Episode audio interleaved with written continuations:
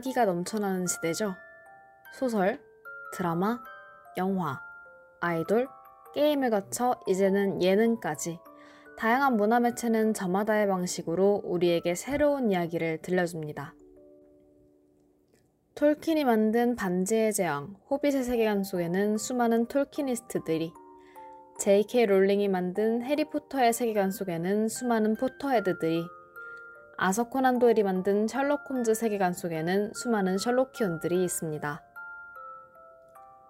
그리고 저처럼 세계관이라면 모든 환장하는 잡덕들도 있죠. 지친 현실의 단비를 내려주듯 펼쳐지는 각종 환상의 세계.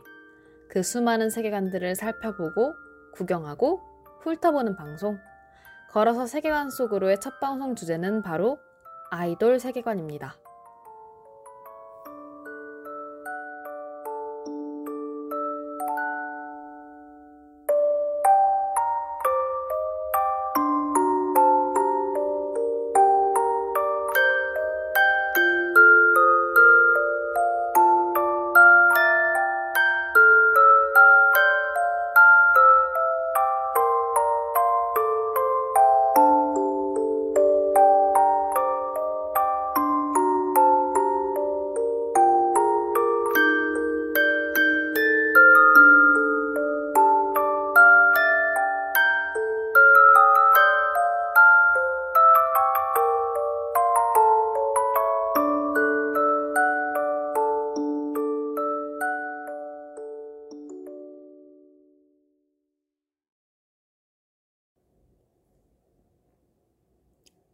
안녕하세요. 걸어서 세계관 속으로의 DJ 다이안입니다. 이렇게 혼자 마이크를 잡아보는 건 이번이 처음이라 조금 어색하고 쑥스럽기도 하네요. 본격적으로 첫 방송을 시작하기 전에 먼저 방송에 대한 소개부터 간단하게 하고 시작하려 합니다. 여러분은 세계관이라고 하면 어떤 이미지가 떠오르시나요?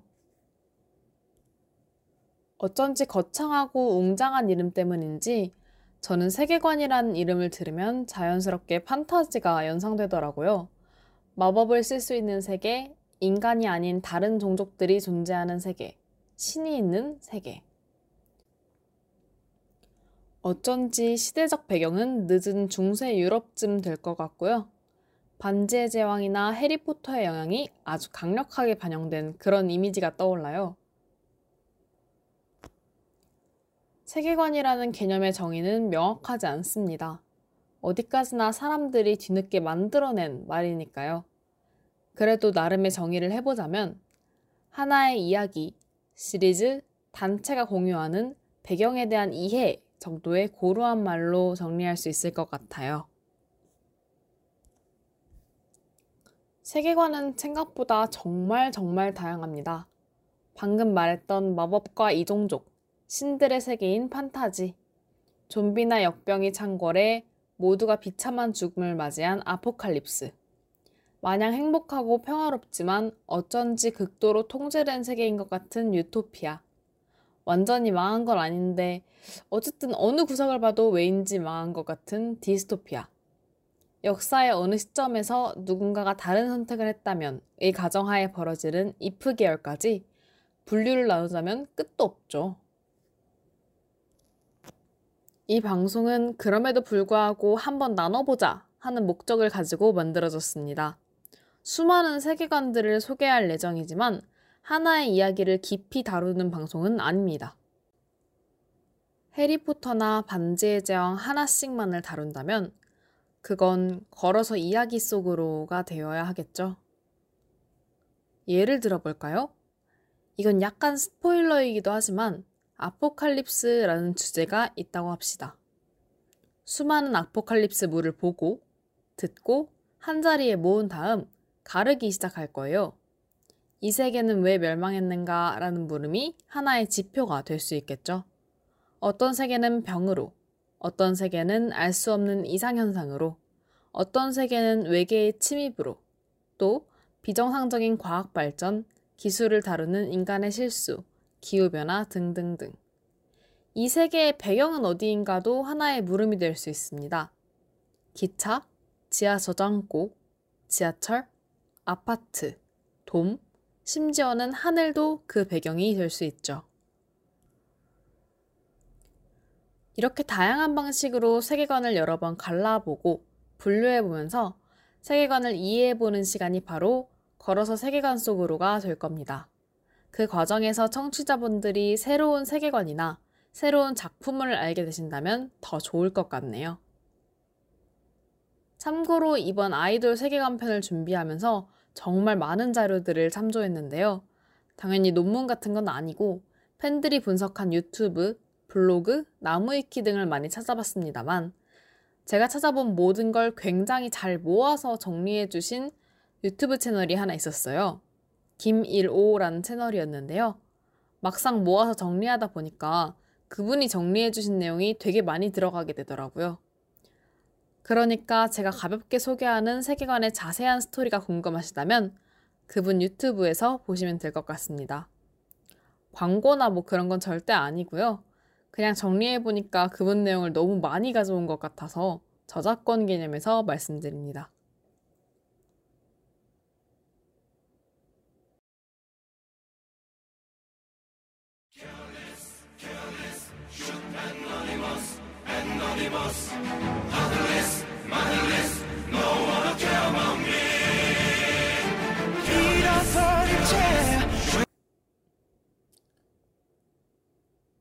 꽤 유명한 노래죠. 엑소의 마마 듣고 왔습니다. 앞으로 들어야 될 노래가 많기 때문에 일부만 틀어드린 점 양해 부탁드려요. 아이돌이 어떤 스토리를 가지고 활동한 건 사실 아주 오래전부터입니다. 2000년대 초반 뮤직비디오를 보아도 스토리는 다 있죠. 사랑과 배신, 이별과 아픔을 다룬 내용이 압도적으로 많고요. SES의 Dreams Comes True의 뮤직비디오를 보시면 슈퍼 전사가 되어서 이 세계의 아픔을 치유하는 그런 SF 히어로물도 있었어요.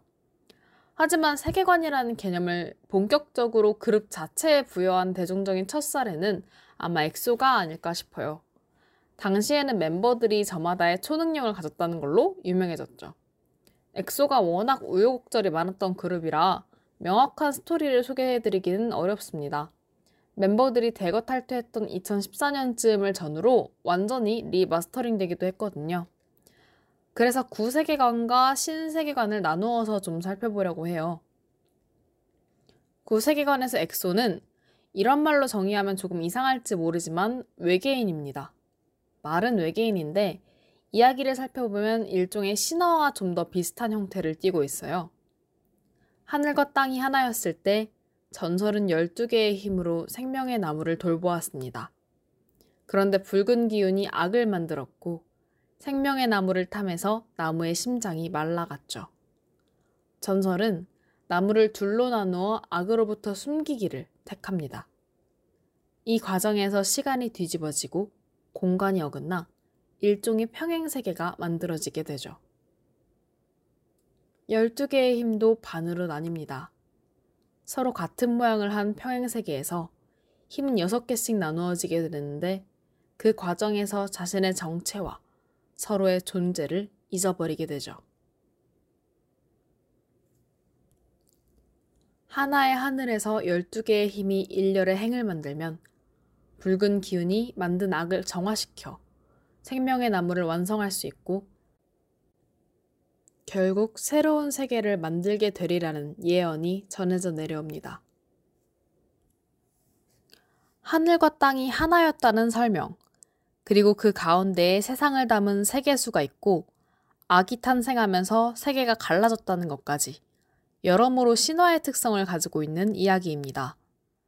사실 이때의 세계관은 이후의 세계관들보다 좀 더 소설, 영화 등의 세계관에 가깝다고 생각해요. 이야기를 진행하면서 말씀드리겠지만 아이돌 세계관은 특징과 한계가 명확한 장르입니다. 여러 시행착오를 거치면서 일종의 규칙들이 생겨서 영화와 소설에 등장하는 세계관과는 조금 다른 특성을 가지게 되었는데요. 이때는 그런 게 없어요. 부작용이나 변수를 예상하지 않고 그냥 이야기의 웅장함과 멋있음에만 초점을 맞춘 경향이 있습니다. 나중을 생각하면 어찌 보면 패착이기도 했죠. 그리고 이때는 세계관 자체가 아이돌을 돋보이게 하기 위한 부수적인 장치에 가까웠습니다. 스토리라인도 비교적 단순하고 멤버 하나하나가 중요한 비중을 차지하고 있죠. 보시면 12명의 멤버들은 각자의 초능력을 가지고 있습니다. 12개의 힘이 바로 멤버들의 능력을 가리키는 말이죠. 세상이 두 개로 갈라지면서 자신과 서로에 대해 기억을 잃었다는 설정이 추가되었고, 평행의 세계는 대칭성을 가지다 보니까 6명의 멤버들 사이에 한 쌍, 페어가 생겼습니다. 자신의 능력에 대해 자각하고, 먼저 자각한 쪽이 다른 이들을 깨우러 다니고, 결국 하나로 모인 6개 또는 12개의 힘이 서로 협동해 붉은 기운이 만든 악과 싸우면서 패배하기도 하고 누군가가 갇히거나 위험에 처하기도 하고 배신하거나 홀리기도 하고 결국에는 악을 상대로 힘을 합쳐 이겨낸다는 전형적인 소년 영웅 집단 서사죠. 다시 말해 이야기가 비교적 대중적이에요. 설명하기가 쉽습니다. 앞서 제가 얘기했던 장황한 배경을 다 전하지 않고도 얼마든지 알아듣게 말할 수 있어요. 얘네 12명이 각자 초능력이 있고 두 그룹으로 나눠서 짝도 있고 서로 협동하고 배신하고 하면서 빨간 악을 상대로 싸워 이긴 이야기야. 보세요. 딱 한 문장으로 충분히 전달할 수 있는 내용입니다. 동시에 멤버 하나하나의 멋있음도 CG를 동반한 초능력으로 부각시킬 수 있고요. 페어 시스템으로 아이돌 안무의 가장 중요한 부분인 대칭성도 가져갈 수 있고 멤버 간의 케미도 부각시킬 수 있어요. 다분히 멤버들의 멋있음을 위한 세계관인 거죠. 엑소의 이런 구세계관과 비슷한 형식의 세계관을 구가하는 그룹이 또 있습니다. 데뷔한 지 정말 얼마 안 된 신인 그룹인데요. 걸그룹 위클리입니다.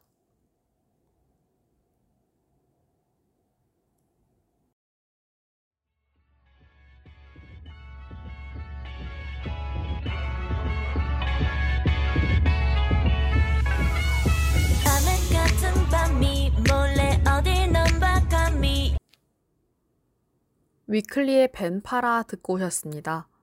위클리의 세계관은 여러모로 엑소의 구 세계관과 느낌이 비슷합니다. 뭐 베꼈다, 따라했다 이런 말은 절대 아니고요. 구성이 비슷하다는 거예요. 창조 신화부터 그렇습니다.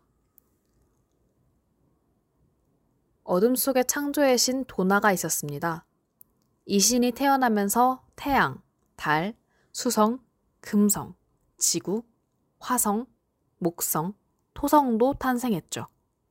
그런데 어느 날 태양계의 암흑 에너지가 점점 늘어나고 급기야 지구가 빛을 잃게 됩니다. 창조의 신 도나와 태양의 성주인 리더 수지는 지구와 가까운 달의 성주 먼데이를 지구로 보내 문제를 살펴보고 그 이유를 알아내려고 합니다. 그런데 어떤 이유에서인지 먼데이만으로 사건을 해결하는 것은 무리라고 판단. 달을 시작으로 각 행성의 성주가 지구에 생긴 문제를 해결하기 위해 지구로 이동하죠. 태양의 성주인 수진이 그들을 위해 포털을 열어줍니다. 그런데 포털을 통과하는 동안 각 행성의 성주들이 기억을 잃게 됩니다. 통과하는 과정에서 서로에게 남긴 몇 가지 단서만이 외롭게 떠돌게 되죠. 어쩐지 익숙한 전개입니다. 텅 빈 우주에 있는 거대한 힘, 그 힘과 함께 태어난 멤버들. 악에 해당하는 에너지가 문제를 일으키고 멤버들은 그 문제를 해결하고자 떠났다가 기억을 잃습니다. 이후의 전개는 어떻게 될 것 같으신가요? 맞아요. 다들 한 곳에 모이게 됩니다. 다만 엑소는 한 명한 명이 기억을 되찾고 서로를 찾았다면 위클리는 기억을 찾기 전에 지구를 구해야 한다는 공통된 목표가 무의식적으로 한 음악학교에 그들을 모이게 해요. 정체를 알 수 없는 고양이 윤희가 멤버들을 학교의 동아리 지그재그 클럽으로 이끌고 창조의 신 도나가 이들에게 기억을 되찾아주기 위해서 초현실적인 공간에 멤버들을 끌어들입니다. 멤버들은 그들이 방문한 초현실적인 공간, 화성 등의 행성이 단순히 꿈이라고 생각하지만 유일하게 포털이 아니라 다른 방법으로 지구에 온 수진이 먼저 기억을 되찾습니다. 아직 데뷔한 지 얼마 되지 않았기 때문에 이후의 이야기는 풀리지 않았는데요. 근데 한 명씩 서서히 기억을 되찾고 암흑 에너지의 비밀을 풀어서 적과 맞서 싸우게 되겠죠. 그 과정에서 싸우기도 하고 갈등도 있고 지기도 하고 배신도 있고 하지만 결국에는 음악의 힘으로 합치게 될 거고요. 개인적으로는 굉장히 유용한 세계관이라고 생각합니다. 앞서 말했듯 멤버 개개인을 돋보이게 하기에도 좋고 소년소녀 영웅서사는 시대를 막론하고 사람들을 끌어들이기는 이야기이기도 하죠. 하지만 이런 구성은 분명한 한계와 위험성을 가지고 있습니다. 바로 멤버의 이탈이죠. 엑소는 페어 시스템을 도입해서 더더욱 이 위험성이 크게 작용했습니다. 한 명만 나가도 다른 한 명이 짝이 없어지는 셈이잖아요. 염동력과 꿰뚫어보는 눈을 가지고 있는 루한과 차원에 관계없이 순간이동을 할 수 있는 카이는 페어입니다. 두 사람은 엑소K와 엑소M이라는 서로 다른 평행우주에서 소통하는 역할을 맡고 있죠. 유이하게 공통적으로 차원에 관계없이 정보를 습득할 수 있는 초능력이니까요. 빛의 능력을 가진 백현과 치유의 능력을 가진 레이는 더더욱 서로 간의 상성이 중요한 페어입니다. 백현의 빛이 없으면 레이는 치유를 할 수가 없거든요. 한쪽이 무용지물이 되는 거죠. 이뿐만이 아닙니다. 양쪽에 지금 수를 맞춰놨잖아요. 그런데 지금처럼 엑소 M만 3명씩 나가게 되면 페어고 뭐고 세계관 자체가 다 엉망이 되는 거죠. 그런 면에서 위클리는 약간의 위험 부담을 감수한 경우라고 생각해요. 아마 멤버가 전부 한국인이라서 선택할 수 있는 세계관이었는지도 모르겠어요. 엑소처럼 페어나 평행우주 같은 수가 중요한 설정은 없지만 각각 하나의 행성을 맡았기 때문에 한 명이라도 빠지면 행성에 공백이 생기잖아요. 하여튼 결국 엑소는 이 문제로 인해서 세계관이 무너져 버리게 됩니다. 그래서 이후로 만들어진 아이돌들의 세계관은 크게 세 가지 방식으로 이 문제를 해결하게 되는데요. 첫 번째 방식은 기간의 단축입니다. 여기에 해당하는 세계관이 바로 SF9의 세계관입니다.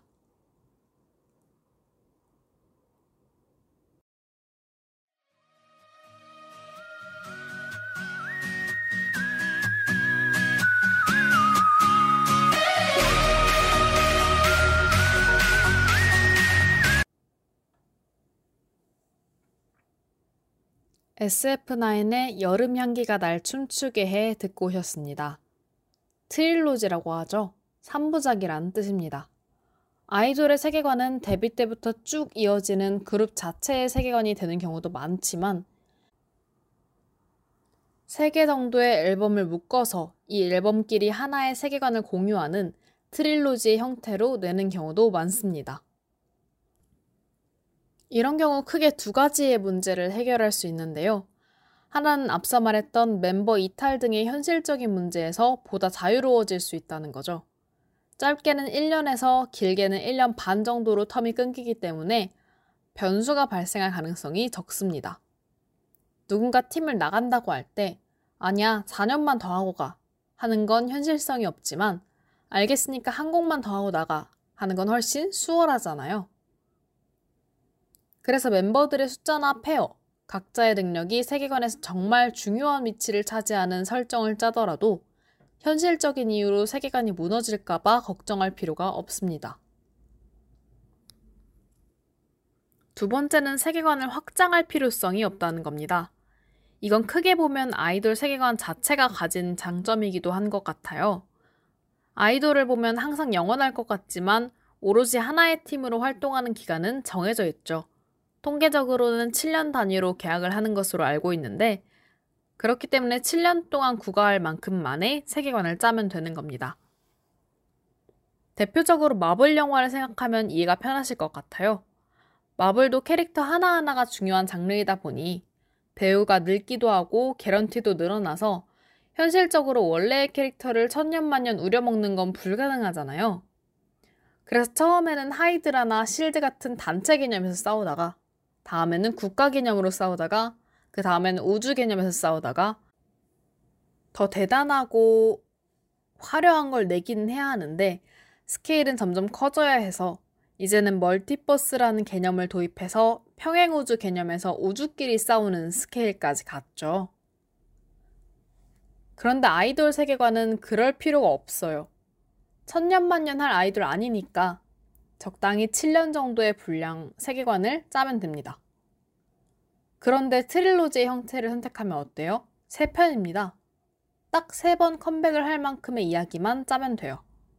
이야기는 보통 기승전결의 구조를 가진다고 하죠. 그런데 이렇게 매체로 전달되는 이야기는 다른 면에서 상품입니다. 기나 승만 가지고 판매를 할 수는 없어요. 소비자의 관심을 끌어야 하니까요. 첫 판에 관심은 끌어야 하니 기세편, 승세편 이런 식으로는 절대 못하겠고 그렇다고 너무 길어지면 기승 전전전전전결이 되니까 점점 이도저도 아닌 모양이 되고요. 그런데 세 번이면 처음에 기승 넣고 그 다음에 전 넣고 마지막에 결로 아름답게 마무리할 수 있죠. 이야기가 적당히 빠르고 재미있고 결론도 빨리 납니다. 어마어마하게 큰 세계관이 필요하지도 않으니까 대중적으로 금방금방 설명할 수도 있고요. SF9은 이렇게 기간을 단축해 트릴로지로 짧게 끊어가는 방식으로 두 개의 이점을 취했습니다. 좀 전에 세계관이 클 필요가 없다고 했었는데요. 그래서 그런지 엑소나 위클리처럼 창세 신화를 만들지는 않았어요. 대신 이미 있는 북유럽 신화를 차용했습니다. 북유럽 신화의 최고 신은 오딘입니다. 오딘에게는 두 명의 아들 토르와 로키가 있죠. 이중 로키가 사고뭉치라는 건 다들 아실 테고요. 그리고 로키에게는 팔찌가 하나 있는데요. 바로 드라우 푸니르입니다. 북유럽 신화 설정상 이 팔찌는 9년에 한 번씩 9개로 늘어납니다. 오딘은 이걸 일종의 토지처럼 공신들에게 나누어주면서 세력을 유지해요. SF9은 이 팔찌가 한 개에서 아홉 개로 늘어난 것이 아니라 한 개에서 아홉 개로 쪼개졌다고 가정하고 이야기를 시작합니다. SF9이니까 뭐겠어요? 멤버들이 쪼개진 팔찌의 아홉 조각이겠죠? 멤버들은 하나의 팔찌에서 쪼개져서 인간들이 사는 불안정한 세계 미드가르드로 떨어집니다. 각자의 공간에 분리되어 공허함과 슬픔에 괴로워하죠. 같이 있지 않는 데에서 오는 외로움, 가끔 떠오르는 과거의 기억에 트라우마도 얻습니다. 결국 이들은 서로 모여 진정한 하나가 되기 위해 신의 세계로 이어지는 다리, 비프로스트를 건너 아스가르드로 향합니다. 아스가르드에 도착해 무사히 하나로 합쳐지나 싶었더니 아홉 개의 팔찌가 하나가 되는 순간 그만 일식이 일어나면서 팔찌가 깨지고 말아요. 요르문간드 때문입니다. 요르문간드는 로키의 자식들 중 하나로 뱀의 형태를 하고 있는데요. 로키의 자식들은 태어날 때부터 세상을 멸망시킬 거라는 예언을 받습니다. 그래서 오디는 이들이 태어나자마자 물속에 수장시켜버리죠. 당연히 죽지 않았고요. 세상으로 나와서 결국 멸망, 라그나로크를 일으키는 주범이 됩니다. 하여튼 SF9이 하나가 되는 걸 방해하는 게 바로 요르문간드 뱀입니다. 멤버들은 아스가르드에 어둠이 오고 팔찌가 깨진 이유를 탐구하다가 서로를 의심하게 되고 우여곡절을 거쳐 결국 서로가 아니라 뱀이 악임을 확인하게 되죠. 힘을 합쳐서 요르문간드를 처단합니다. 이후에 뭐 요르문간드가 사실은 죽지 않았다는 떡밥도 있고 팔찌도 완전히 하나가 된 것은 아니다 뭐 이런 것도 있는데 그건 일단 북유럽 신화 자체가 비극으로 끝나기 때문이기도 하고 이제 열린 결말 개념으로 남겨둔 것 같아요. 하여튼 이렇게 역경을 이겨내고 요르문간드를 처단함으로써 트릴로지가 막을 내리게 됩니다. SF9의 세계관에 관한 이야기는 조금 후에 다시 한번 나오니까요. 이야기 잊어버리지 마시고 잘 기억해 두시면 좋을 것 같아요. 엑소의 세계관을 망가지게 했던 한계를 극복하는 방식이 세 가지라고 말씀드렸죠. 기간의 단축이 그 첫 번째였고요. 기간의 단축을 효과적으로 이용한 그룹이 하나 더 있습니다. 세계관 아이돌이라고도 불리는 걸그룹 드림캐쳐입니다.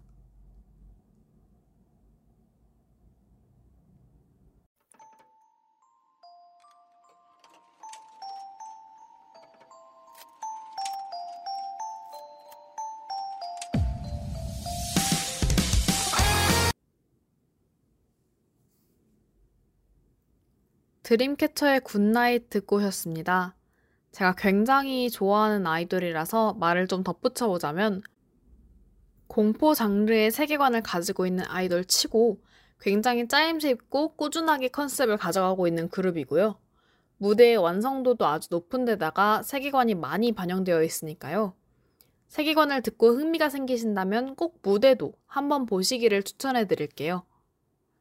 드림캐쳐의 세계관도 악몽 트릴로지라고 부르는 사람들이 있기는 한데 엄밀히 말하면 이쪽은 세 편은 아니기 때문에 악몽 시리즈라고 보시는 게 더 정확할 것 같습니다. 정확히 세보지는 않았지만 악몽 시리즈는 대 6개 정도의 곡에 걸쳐서 이야기가 전개되는데요. 앞서 나왔던 세계관들과의 차이점이라고 하면 멤버들이 겪게 되는 고난에 대한 이유가 분명하다는 점을 들 수 있을 것 같습니다. 엑소의 멤버들이 기억을 잃고 지구에 떨어진 건 붉은 기운이 만들어낸 악 때문이었고, 위클리가 지구로 온 건 우주에 번지는 암흑 에너지 때문이었죠. SF9이 바이프로스트를 건너 아스가르드로 간 건 깨진 자신들을 하나로 합치려고 한 거였고요. 어쩔 수 없는 가련한 운명에 따르는 거라고 할 수 있겠는데요. 드림캐쳐가 저주를 받아서 악몽이 된 건 일종의 벌입니다. 어느 날 지우가 거미 한 마리를 잡아오게 되고 우연은 장난으로 돋보기를 이용해 그 거미를 태워 죽입니다. 이 죽은 거미가 거미 여인의 자식이었던 거죠. 거미 여인은 복수를 위해 드림캐쳐에게 저주를 내립니다. 일곱 명의 소녀들은 각자 다른 종류의 악몽이 되어버렸고요. 멤버들은 그 사실을 알고 저택의 문을 닫아 악몽이 밖으로 나가지 않도록 하고 거울 속의 세계로 떠납니다. 시간이 지나고 멤버들이 살던 저택에 퇴마사가 찾아옵니다. 저택에 저주가 내렸다는 소문이 돌았기 때문이죠. 멤버들은 퇴마사에게도 악몽을 선사하지만 퇴마사는 미리 준비한 책을 이용해 퇴화를 시작합니다. 결국 3명의 멤버가 자기 자신의 악몽에 갇히고 맙니다. 그러나 다른 악몽들이 퇴마사의 주의를 다른 곳으로 돌려 책을 훔치는 데 성공하고 악몽들은 퇴마사를 거울 속의 세계에 가두고 현실로 나오게 됩니다. 이후 현실에서 저주의 매개체가 된 사진을 불태우며 악몽의 저주를 푸는 데 성공하죠. 자, 분명히 협동해서 저주를 풀고 사람이 되었는데 뭔가 빠졌다는 느낌 안 드시나요? 맞아요. 아이돌 세계관에서는 꼭 나오는 멤버들과의 불화와 갈등, 그리고 다시금 화합한 장면도 사건의 발단이 된 거미 여인과 맞서는 장면도 나오지 않았죠. 그래서 2막이 시작됩니다. 사람으로 돌아온 멤버들은 사진관을 운영하면서 살아가고 있었는데요. 한 손님이 유현에게 찾아옵니다. 바로 거미 여인이었죠. 거미 여인은 유현의 몸속에 들어가 몸을 차지해버립니다. 멤버들은 이전에 그랬던 것처럼 주술을 통해 유현을 구하려고 하지만 유현의 몸속에서 거미 여인을 빼내면 다른 이의 몸속으로 들어가 버리고 성공적으로 도망치면 다시 유현의 몸속으로 들어가는 악순환이 반복됩니다. 결국 멤버들은 유현을 빠져나올 수 없는 시간 속에 내버려 둔 채 도망을 치고 말죠. 자, 이제 유연이 혼자 외롭게 남았습니다. 당연히 유혹이 있겠죠. 거미 여인은 몸을 빌려주면 친구들과 함께 있게 해주겠다고 유연을 유혹합니다. 유연은 그 제안을 승낙하고요. 거미 여인은 그 몸을 가지고 현실로 나와 멤버들을 찾아내 다시 저주를 걸고 악몽의 저주가 반복됩니다. 저주에 갇힌 멤버들은 거울을 통해 과거의 자신에게 연락을 취하고 과거의 자신으로 하여금 저주의 매개체가 되는 사진을 찍게 함으로써 결국 모두가 저주에서 풀려날 수 있게 됩니다. 이게 트릴로지 또는 미니 시리즈의 특징인지 아니면 그냥 아이들로서의 분위기를 위한 건지는 모르겠는데 드림캐쳐 이야기도 열린 결말로 끝납니다. 유현은 여전히 불안정하고 멤버들의 사이는 완전히 회복되지 않은 것처럼 보이거든요. 어찌되었던 악몽 시리즈는 이렇게 끝났습니다. 그저께 뜬 따끈따끈한 기사에 의하면 다음 시리즈는 아포칼립스가 배경이라고 하네요. 아포칼립스 하면 떠오르는 게 티아라의 세계관인데요. 최초로 뮤직비디오를 15분가량의 미니 드라마로 만든 사례이기도 했죠. 티아라의 세계관도 참 재미있는데 이건 다음에 기회가 있으면 가져와 보도록 하고요. 사실 여자친구도 이 비슷한 세계관이 있기는 합니다. 이쪽도 트릴로지인데다 적대자 없이 오직 멤버들 사이에서만 갈등이 있다는 특징이 있어서 여자친구의 세계관도 소개할 계획은 있었는데요. 이 세계관이 볼, 원래부터 존재했던 게 아니라 후일 만들어진 사례입니다. 학교 3부작 같은 건 세계관보다는 컨셉 시리즈에 가까웠고 뒤늦게 그 전에 이야기까지 합쳐서 하나의 세계관을 만든 거라서 비교적 친밀성이 떨어집니다. 또 아시다시피 여자친구가 비교적 갑작스럽게 해체되었죠. 개인적인 의견일지 모르겠습니다만 그래서 세계관도 갑자기 끝났어요. 그러한 이유로 여자친구의 세계관은 skip하기로 했습니다. 그래도 뭐 재미는 있으니까요. 궁금하시다면 유튜브에 검색해 보시는 것도 좋을 것 같아요. 여러분, 제가 기간의 단축이라는 이유를 가지고 SF9과 드림캐쳐의 세계관을 소개했는데 몇 개의 곡으로 세계관을 마, 마무리 짓는다는 특징 말고 혹시 또 뭐 느껴진 점 없으신가요?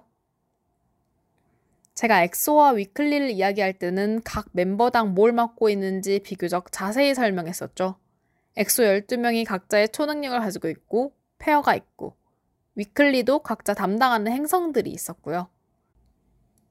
그런데 SF9과 드림캐쳐로 넘어가고 나서부터는 이제 멤버 개개인의 능력에 대해서는 거의 언급하지 않았어요. 그렇지 않나요? 이게 제가 말씀드리고자 했던 세 가지 방법 중 두 번째 방법, 무게의 이동입니다. 엑소와 위클리의 세계관은 멤버 하나의 공백이 굉장히 큽니다. 그 멤버가 맡고 있는 역할이 분명하거든요. 물론 SF9과 드림캐쳐는 트릴로지로 변화를 꾀한 경우이기 때문에 이 그룹들도 개인에게 부과한 역할이 분명히 있기는 해요. 팔찌는 아홉 조각으로 흩어지고 유형 같은 역할은 배신자라는 롤이 확실히 주어져서 빠지면 곤란하기는 하죠. 그런데 아홉 조각이 여덟 조각이 된다고 이 세계관이 무너지지는 않습니다. 유현이 아니라 다른 멤버가 배신한다고 해서 또는 유현 아닌 다른 멤버들이 사라진다고 해서 이 세계관이 망하고 다른 세계관이 필요한 상황이 되지는 않죠. 그러니까 기존에는 멤버 하나하나에 있던 무게의 추가, 세계관 자체로 조금씩 이동하기 시작한 건데요. 엑소 때의 경험으로 큰 변화를 꾀한 NCT의 사례가 이를 보다 자세히 알려줍니다. 그 전에 NCT의 노래 먼저 듣고 오겠습니다.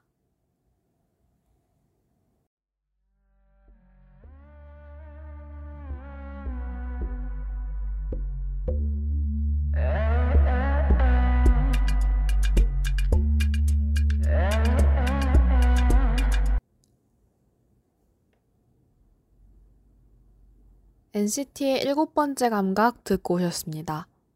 여러분은 NCT의 가장 큰 특징이라고 하면 무엇이 생각나시나요? 저는 가장 먼저 이 그룹이 몇 명인지 전혀 가늠할 수 없다는 생각이 드는데요.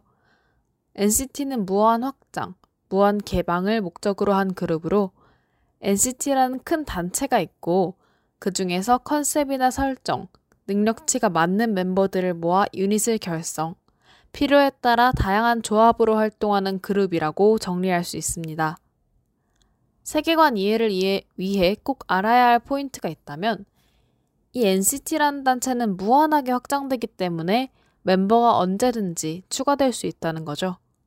현재 20명이 조금 넘는 것으로 알고 있는데 시간이 지남에 따라 점점 늘어나지 않을까 합니다. 노래를 듣기 전에 멤버 하나하나에 있던 무게의 추가 세계관 자체로 조금씩 이동하기 시작했다고 말씀드렸는데요. NCT가 왜 이런 특징을 잘 보여주는 그룹인지 이제 이해가 되시나요? 일단 지금도 후보가 20명이 넘잖아요. 언제든지 추가될 수 있다는 말은 누가 빠지더라도 얼마든지 충원할 수 있다는 것을 의미하기도 하고요. 이제 멤버들은 각자의 특별한 능력을 가지기보다는 NCT라는 세계의 구성원이 된 셈이죠. NCT 세계관의 핵심 요소는 꿈입니다. 멤버들은 각자의 꿈을 꾸는데요. 현실의 여러 요소들이 모여 꿈을 만들죠. 중요한 것은 이 꿈이 공유될 수 있다는 겁니다. 현실에서 일곱 번째 감각, 즉, 공감을 많이 느낄수록 상대와 꿈을 공유하는 정도가 강해집니다. 꿈에서는 뭐든 가능하죠.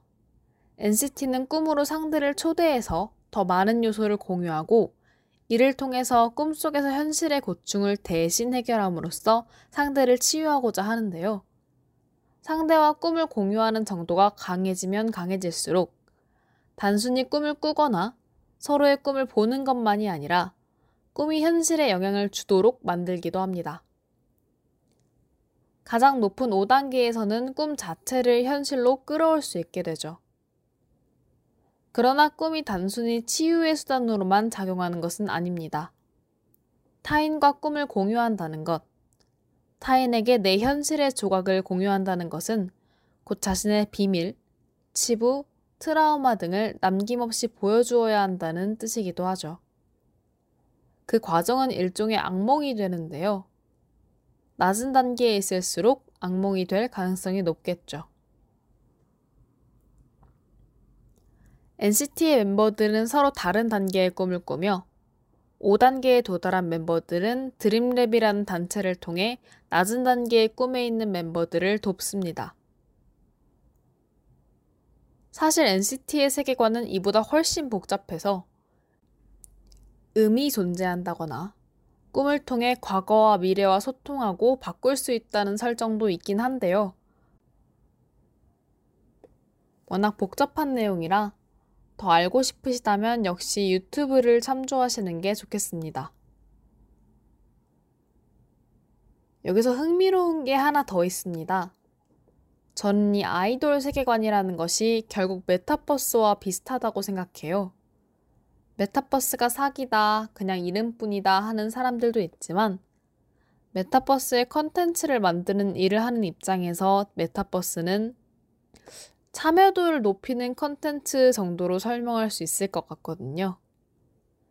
이전에는 클릭이나 음성으로 관여했던 기기들의 처리를 손이나 발, 내 피부로 관여할 수 있고 몇 개의 선택지만 주어졌던 환경에서 내가 원하는 모든 말을 하고 또 기기가 그에 반응할 수 있도록 소비자의 참여도를 극대화하는 것. 그게 메타버스라고 생각해요. 아이돌 세계관의 가장 큰 장점은 뭘까요? 멋있음? 글쎄요. 아이돌은 세계관이 없던 시절에도 충분히 멋있었죠. 대표적으로 방탄소년단의 경우 세계관은 없고 멤버들끼리의 이야기만 있는 그룹인데도 불구하고 정말 너무 인기가 많고 멋있잖아요. 세계관의 가장 큰 장점은 팬들의 참여를 보장한다는 점입니다. 방송 첫머리에서 엑소가 구세계관과 신세계관을 가지고 있다고 말씀드렸죠. 신세계관을 시작할 때 열었던 티저 프로모션이 대표적인 경우입니다. 팬들은 티저를 보고 장면마다 등장하는 각종 대상을 모티프로 삼아 분석하여 그 짧은 영상 속에서 다음 티저가 공개될 날짜와 장소를 찾아내는 일종의 추리 게임을 진행했습니다. 그저 아이돌의 영상을 보고 듣던 수동적인 참여에서 영상을 분석하고 추리하는 능동적인 참여로 한 발 나아가게 된 거죠. 세계관의 가장 큰 장점이 바로 이 부분입니다.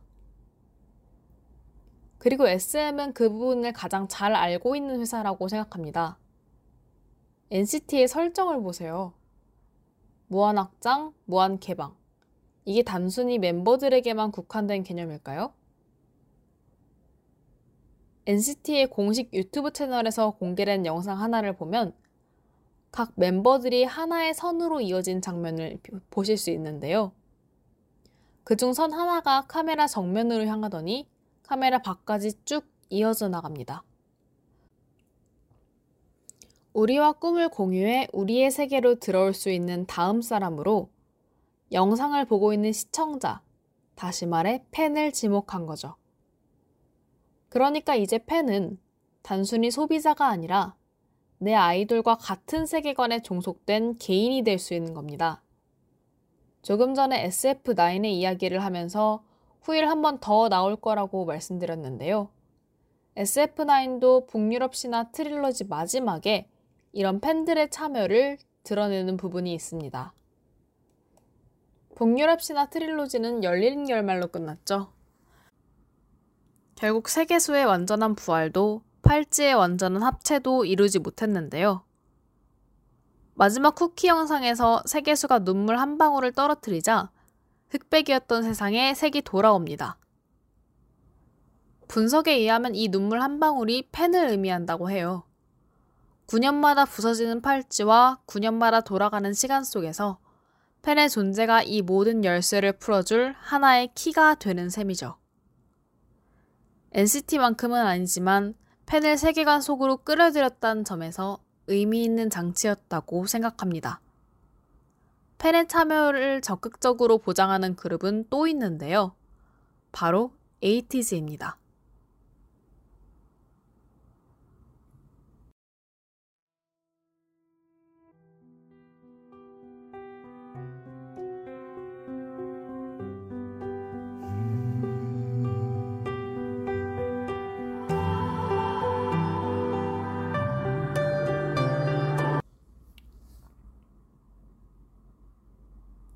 에이티즈의 Answer 듣고 오셨습니다. 에이티즈는 세계관을 누구보다 적극적으로 활용하는 그룹임과 동시에 세계관의 유지를 위해 아이돌 시장이 선택한 세 번째 방안, 컨셉의 변경을 택한 그룹이기도 합니다. 지금까지 제가 말씀드린 방안들 기억나시나요? 드림캐쳐와 SF9은 기간의 단축을 통해 트릴로지를 만들었고, 무게의 이동을 가장 효과적으로 할, 용한 그룹으로는 NCT를 언급했죠. 그럼에도 불구하고 앞선 그룹에게는 뚜렷한 공통점이 있습니다. 판타지에 가까운 세계관을 택했다는 점이죠. 판타지 세계관, 무엇이 문제일까요? 적이 분명하다는 점입니다. 일종의 편가르기 싸움이 벌어지죠. 멤버들은 갈등을 겪지만 결국 하나가 되어 이와 맞서 싸우고요. 즉, 멤버들이 일종의 전력이 되는 셈입니다. 또한 멤버들은 한편이기 때문에 다른 멤버들과 뚜렷한 관계를 구축합니다. 특정 멤버의 교체는 관계성을 약화시키기도 하겠죠. 에이티즈를 필두로 한 세 번째 그룹은 세계관 내의 대결 상대를 나로 설정함으로써 다른 방향으로 나아가고 있습니다. 일명 자아 구축의 혼란과 올바른 자아 찾기 대작전이죠. 에이티즈의 세계관에는 에이티즈와 할라티즈가 존재합니다. 에이티즈와 똑같은 외형을 한 할라티즈는 에이티즈의 다른 자아처럼 보입니다. 에이티즈는 바코드와 이름표 넘버링된 채 어떤 공간에 갇힌 채로 등장하는데요. 할라티즈의 등장 이후 자신의 정체와 갇힌 이유를 궁금해하게 되고 그 공간에서 벗어나기 위해 노력합니다. 그 노력의 일환이 바로 도처에 널려 있는 폴라비우스 암호를 해석하는 건데요. 여기에서 앞서 말한 팬들의 참여가 이루어집니다. 에이티즈도 그런 프로모션을 만들었다고 앞서 언급한 바 있었죠. 에이티즈는 폴라비우스 암호문을 앨범에 첨부해 팬들이 이 암호를 풀면 다음 이야기의 실마리를 알아낼 수 있도록 했다고 합니다. 팬들이 적극적으로 세계관에 참여하도록 유도한 셈이죠. 다시 에이티즈와 할라티즈의 이야기로 돌아가서 에이티즈는 공간을 벗어난 후 할라티즈가 미래의 자신들임을 알게 됩니다. 할라티즈는 지배와 감시로 억압된 미래의 디스토피아에서 일종의 군인이나 경찰 집단으로 국가를 통솔한 일원 중 하나였는데요. 이 디스토피아는 폭력과 전쟁이 난무하는 아주 비극적인 미래였습니다. 할라티즈는 에이티즈와 만나 에이티즈가 과거를 바꾸고 새로운 차원으로 가는 평행세계로의 문을 열 수 있도록 돕습니다. 그 과정에서 할라티즈가 자유롭고 동등한 권리를 가진 연합정부를 추구하는 아나키스트임이 밝혀지기도 하죠. 독재 사회를 타파하려는 할라티즈와 에이티즈는 서로 동맹을 맺고 현재와 미래에서 디스토피아의 독재자를 향해 칼을 거둔, 겨눕니다. 그리고 이 디스토피아가 도래한 이유가 과거 여덟 소년의 관계가 깨진 이유와 밀접하게 관련이 있다는 단서를 남기죠. 할라티즈와 에이티즈는 기본적으로 동일인이지만 동시에 다른 시간대의 자신이기도 합니다. 현재와 미래의 자신이 손을 잡고 과거의 자신을 직시함으로써 미래의 비극을 막는, 막는 스토리라고 할 수 있겠네요. 이렇게 설명하고 보니 에이티즈의 세계관은 판타지 반, 자아찾기 반으로 이루어진 것 같기도 한데요. 자아를 언급하는 세계관은 또 있습니다. 나비스와 포스의 세계, 에스파의 세계관입니다.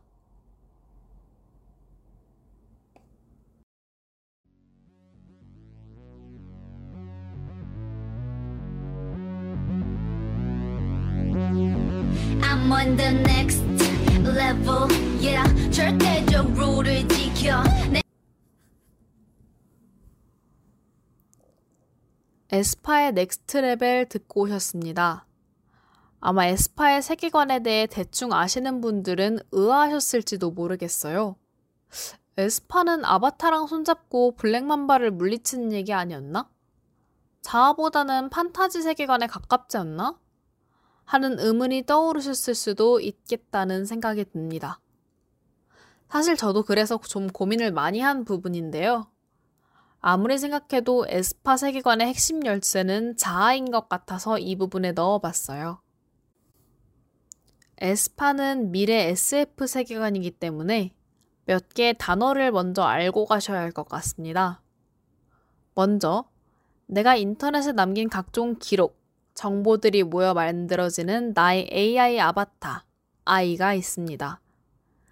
아이들이 사는 일종의 인터넷 세계를 플랫이라고 부르고요. 나비스란 존재가 사람과 아이가 연결될 수 있도록 도와줍니다. 처음에는 채팅 정도만 할 수 있지만 연결, 다른 말로 싱크가 강해지면 아바타를 현실에 불러낼 수도 있죠. 아이, 플랫, 나비스, 싱크. 모두 이해하셨나요? 아, 블랙맘바도 있죠. 블랙맘바는 일종의 흔적입니다. 사람들이 삭제한 정보 쪼가리들, 악플들, 숨기고 싶은 조각들이 모여 만들어진 일종의 bad information이 아바타로 바뀐 존재라고 할 수 있을 거예요.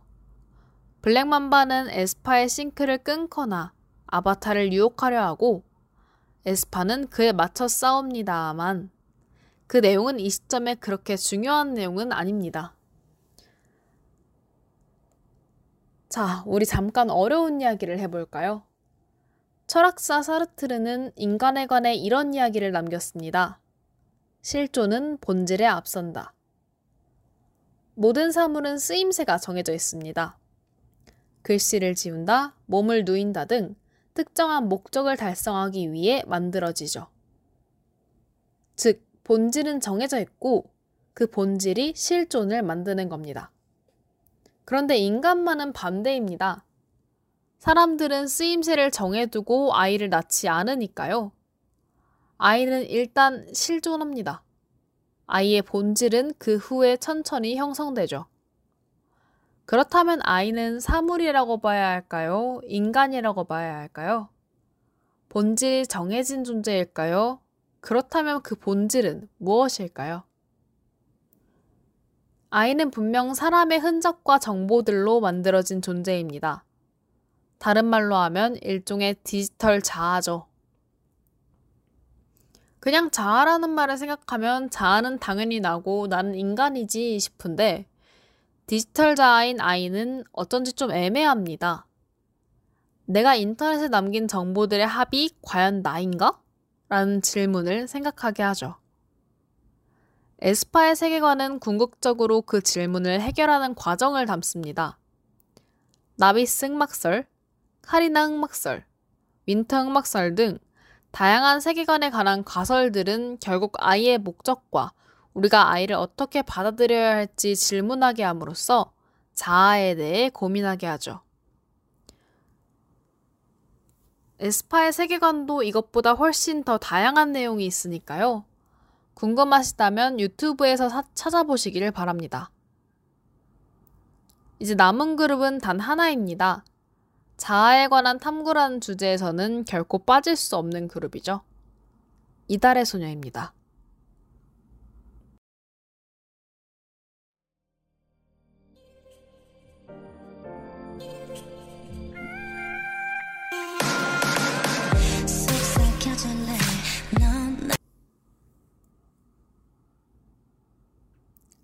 이달의 소녀 Butterfly 듣고 오셨습니다.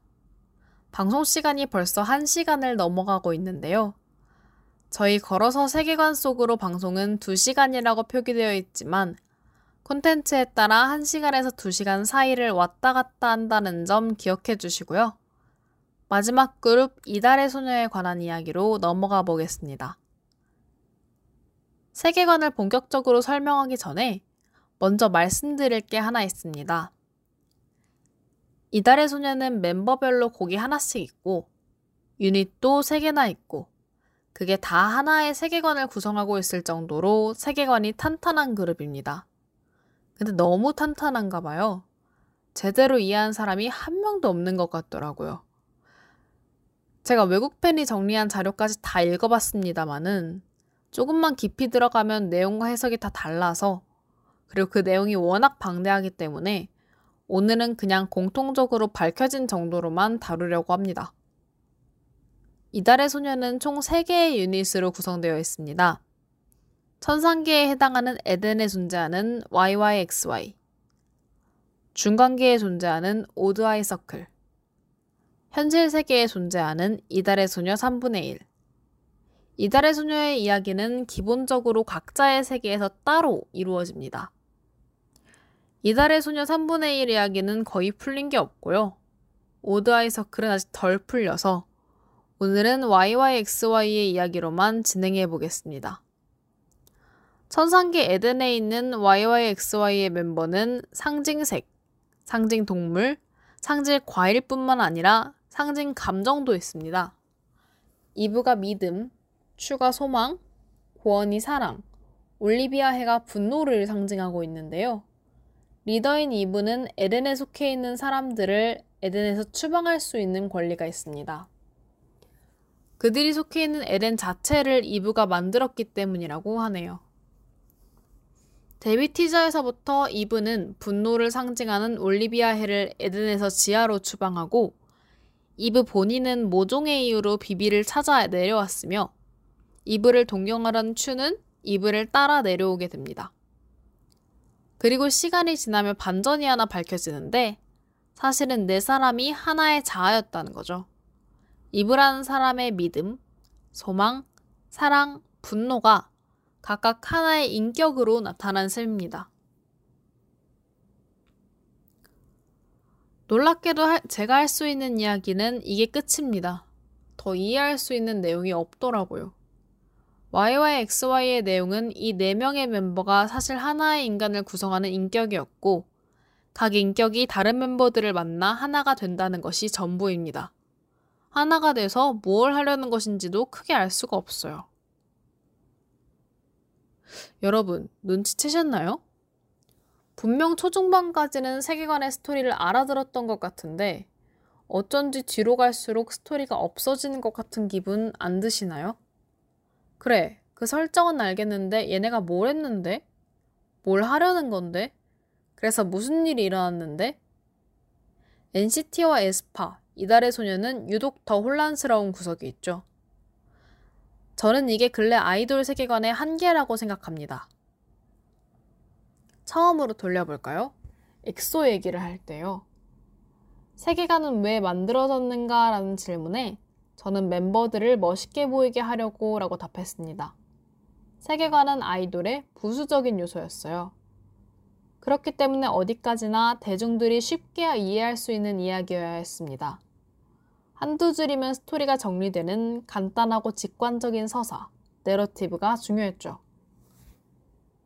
그런데 아이돌 시장이 점점 대중보다는 팬덤을 중심으로 돌아가고 세계관의 중요성이 확대되고 세계관 자체를 아이돌 멤버와 분리해서 변수에 대처하려는 여러 방법들이 등장하다 보니 결국 세계관은 과하게 복잡하고 어렵게 변해가고 있죠. NCT의 세계관을, 에스파의 세계관을, 이달의 소녀의 세계관을 한두 문장으로 정의할 수는 없게 되었습니다. 이전에는 그저 재미있는 컨셉 놀이 정도였던 개념이 점점 장사를 위한 불필요한 허울이라는 지적이 나오는 건 이 때문일 겁니다. 예전에는 세계관을 보니 재미있다 정도였는데 지금은 그걸 공부하게 생겼어요. 뿐만 아닙니다.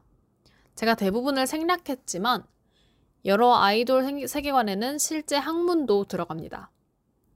NCT의 세계관을 제대로 이해하려면 프로이트의 정신의학을 알아야 하고요. 에스파의 세계관은 사르트르의 철학을 바탕으로 하고 있습니다.